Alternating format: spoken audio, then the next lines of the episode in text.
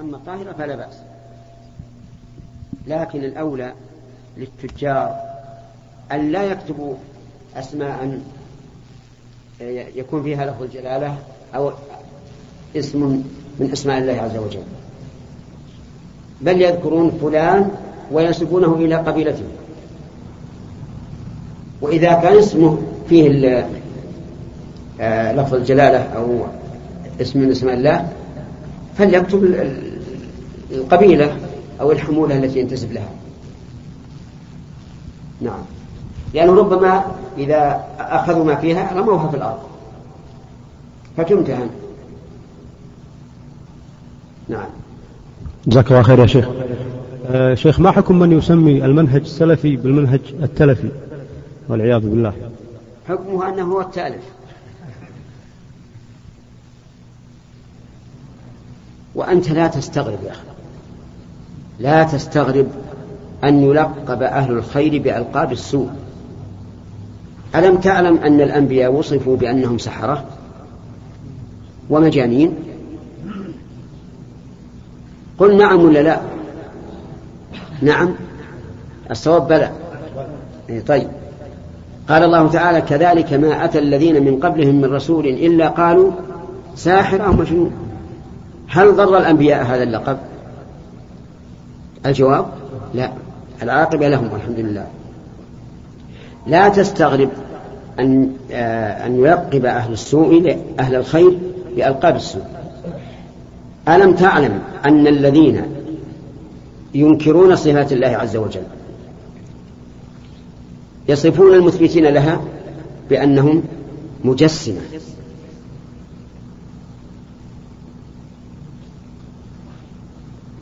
بأنهم حشوية، بأنهم نوابت. فلا يضر. نعم، لو فرض أن السلفية صار عنده مخالفة للسلف في منهجه، فهنا نقول هذا تالف، ولكن ما ننسب للمذهب، لأنه يوجد من إخواننا الذين هم على مذهب السلف، بل الذين يريدون مذهب السلف يوجد منهم من يخالف السلف في تصرفاتهم، ويسيئون إلى الإسلام وإلى أهل الإسلام أكثر مما يحسنون إليه.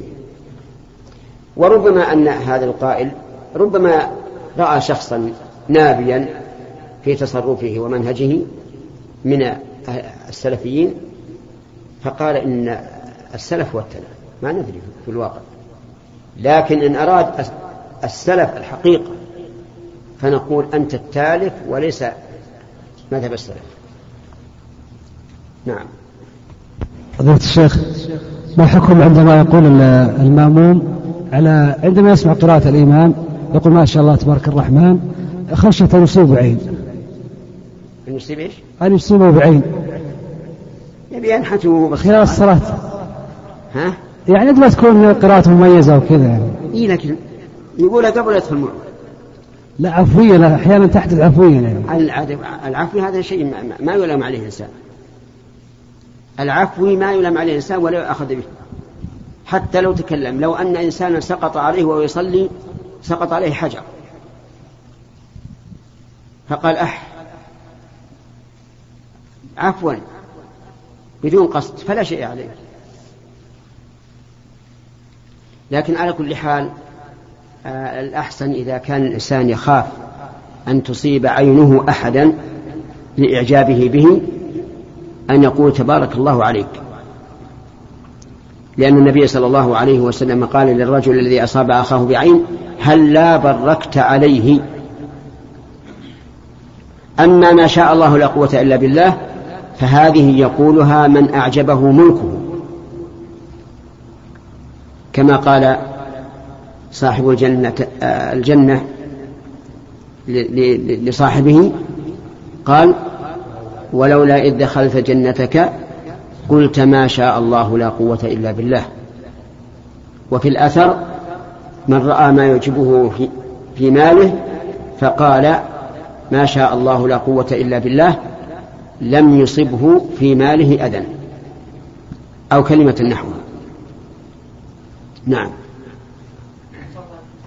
ما ما حكم بعض الأشخاص وضعوا عملة عملة قديمة وضعوها على شكل مزاد، وفلوس المزاد إلى دعم أخوان الشيشان. إلى إيش؟ الشيشان. هل يجوز ال... يعني عنده عملة قديمة. إيه نعم. عنده عملة قديمة يبيعها بأكثر من قيمتها. إيه نعم.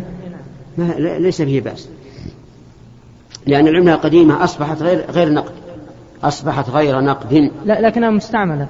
فإذا, فإذا كان مثلا عنده من فئة الريال الأولى الحمراء، أو من فئة خمسة أو عشرة التي بطل بطل التعامل بها، وأراد أن يبيع ذات العشرة بمئة، فلا حرج،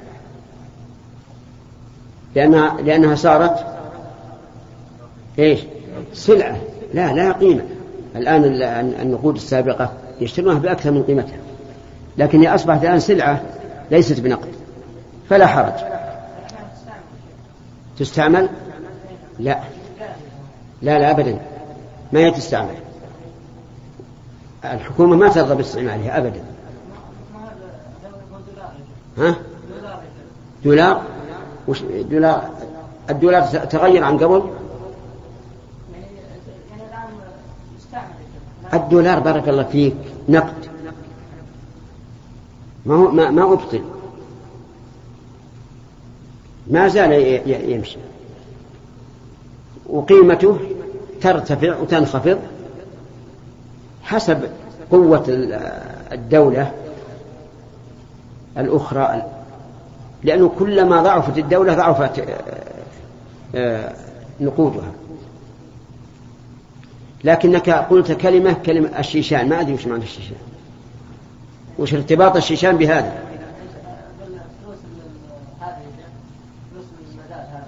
ها؟ إيه؟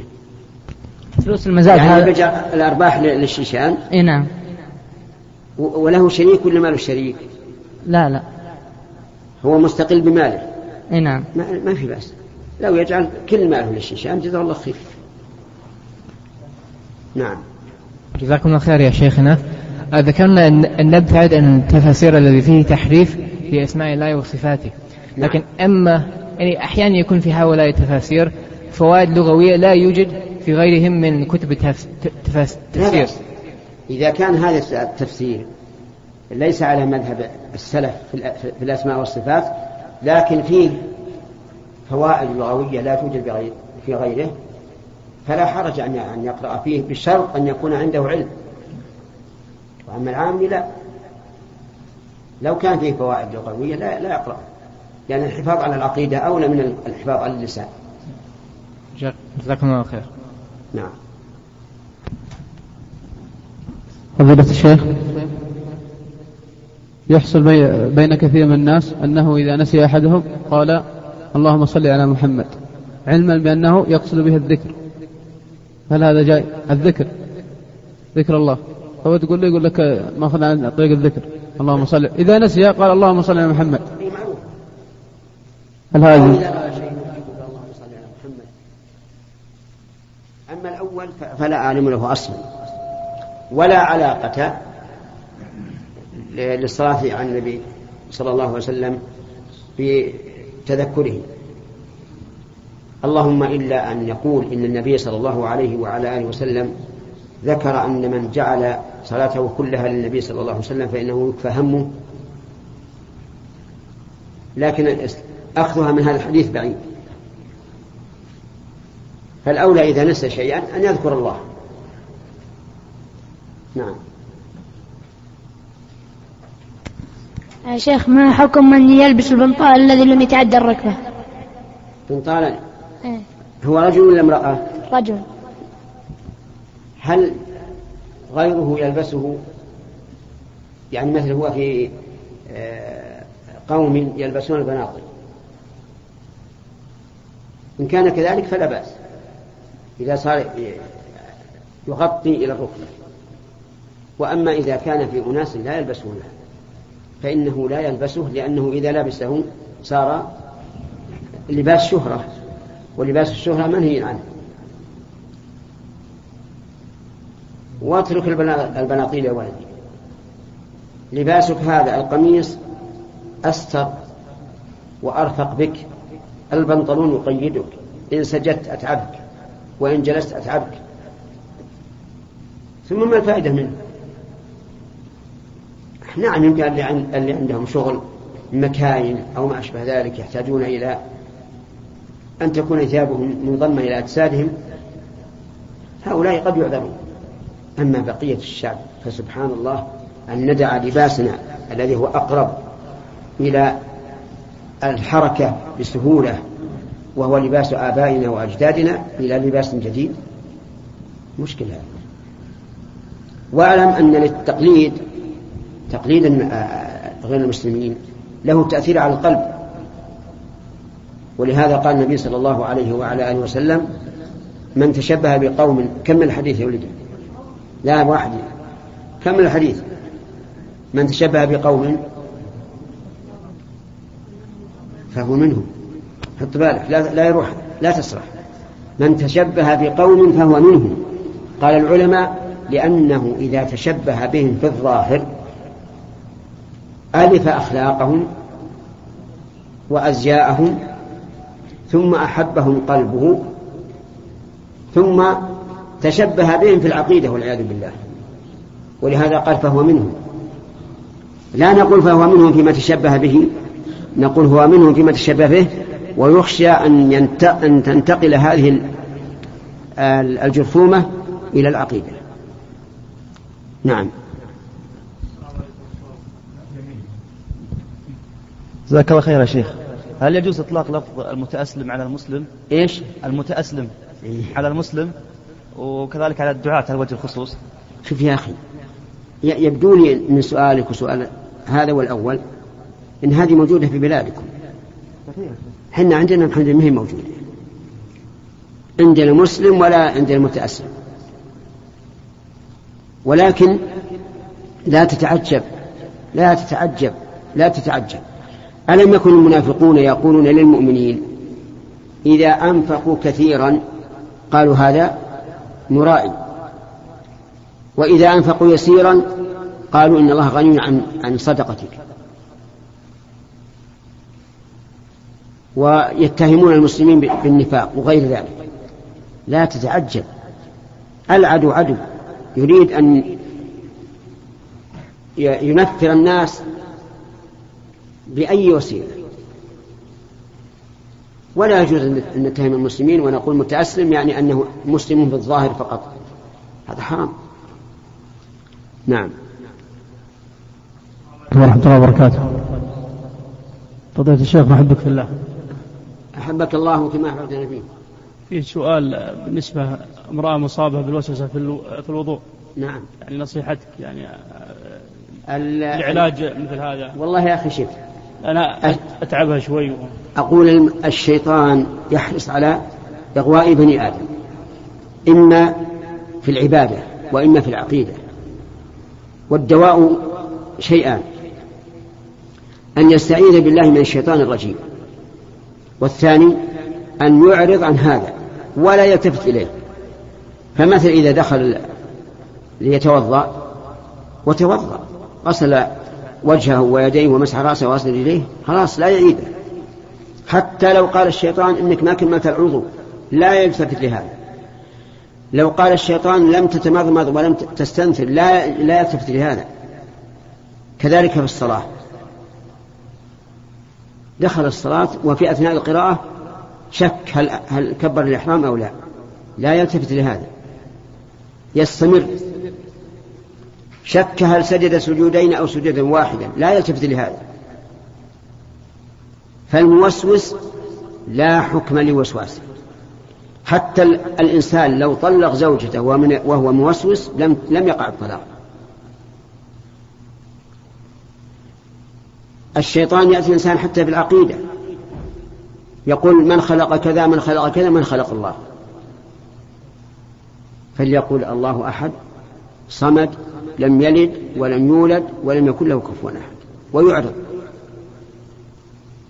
ثم إنه وإن تحمل المشقة في الصبر على الإعراض عن هذا الشيء ففي النهاية سيزول عنه. نسأل الله تعالى أن يعافي من ابتلي بهذا وأن يعافينا من ابتلاه به. نعم. اليمين.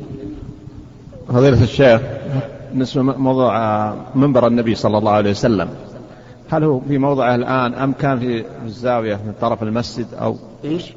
هل هو كان في موضعه الآن طرف منبر النبي صلى الله عليه وسلم؟ نعم. منبر النبي صلى الله عليه وسلم. نعم. هل كان في موضعه الآن في زاوية المسجد مسجده صلى الله عليه وسلم أم كان متوسط كما هو المنابر الآن؟ لا، هو في الظاهر أنه في مكانه الآن ما تغير. وهذا عاد يحتاج إلى الرجوع إلى تاريخ المدينة. يعني الآن حديث النبي صلى الله عليه وسلم: ما بين بيتي ومنبري روضة من رياض الجنة، يشمل جميع المسجد.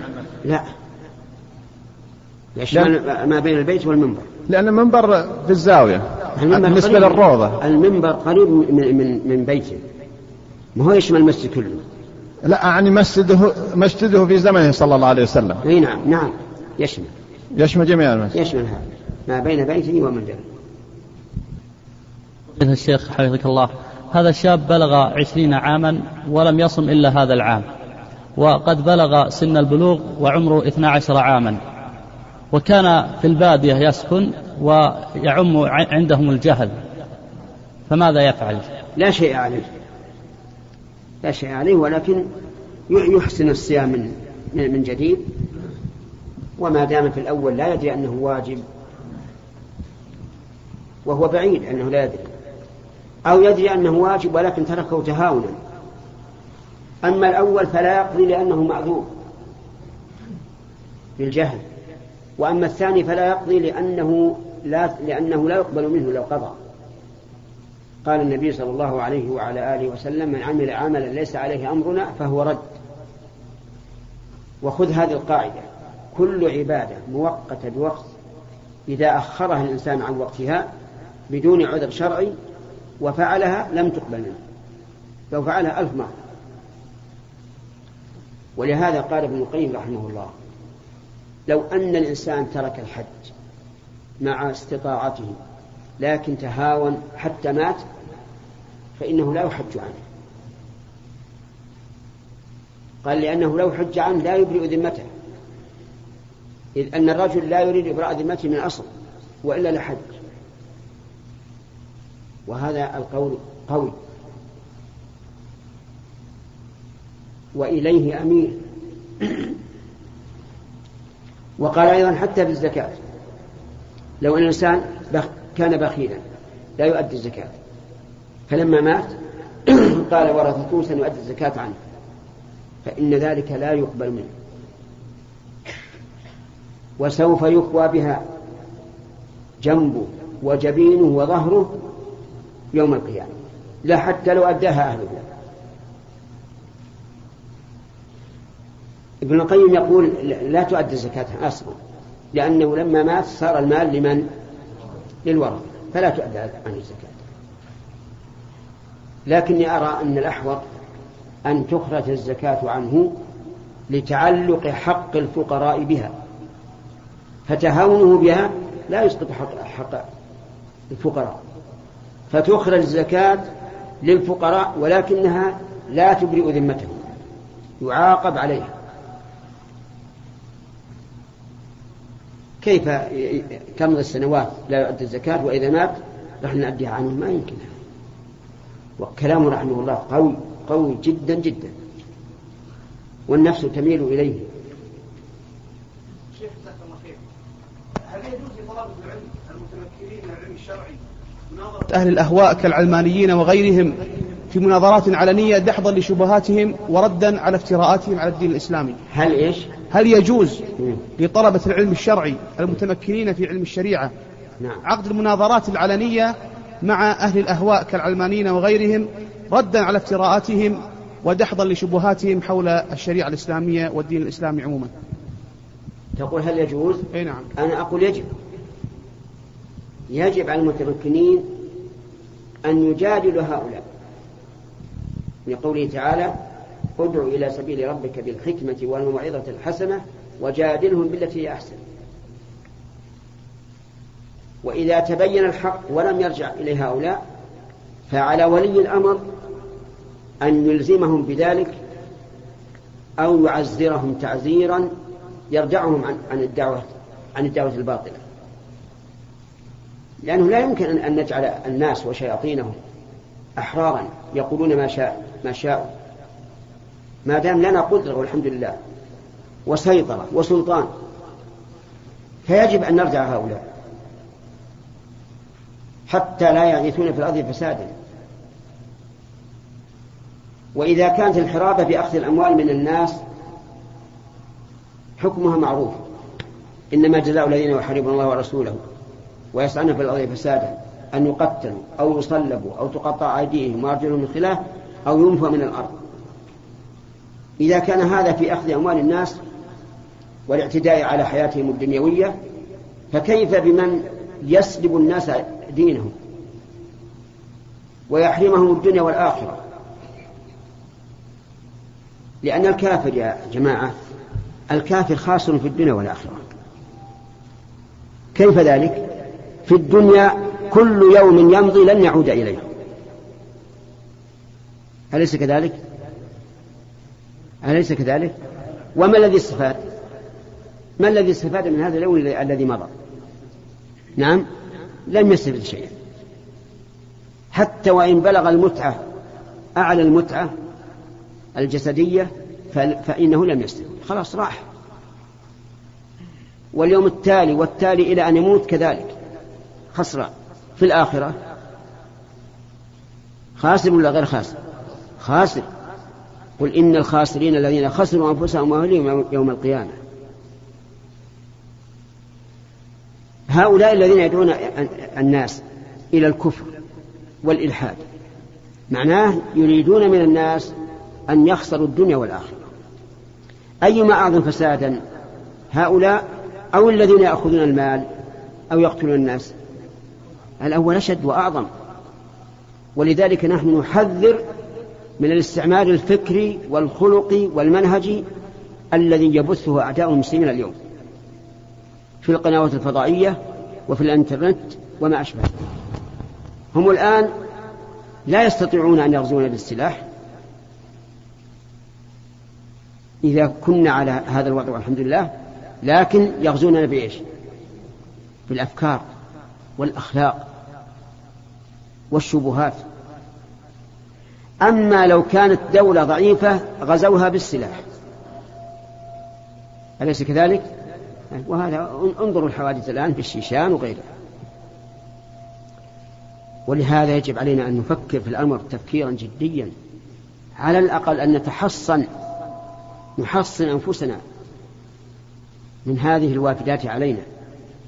اللهم احفظ علينا ديننا وثبتنا عليه إلى الممات، وقوي ولاة أمورنا على أعدائنا، وسلطهم عليهم تسليطا يرجعهم عن الشر والفساد. وانتهى الوقت، والحمد لله رب العالمين، وصلى الله وسلم على نبينا محمد وعلى آله وصحبه أجمعين. وفقكم الله وأعان وإياكم. أيها الإخوة، إلى هنا ينتهي تسجيل هذا اللقاء.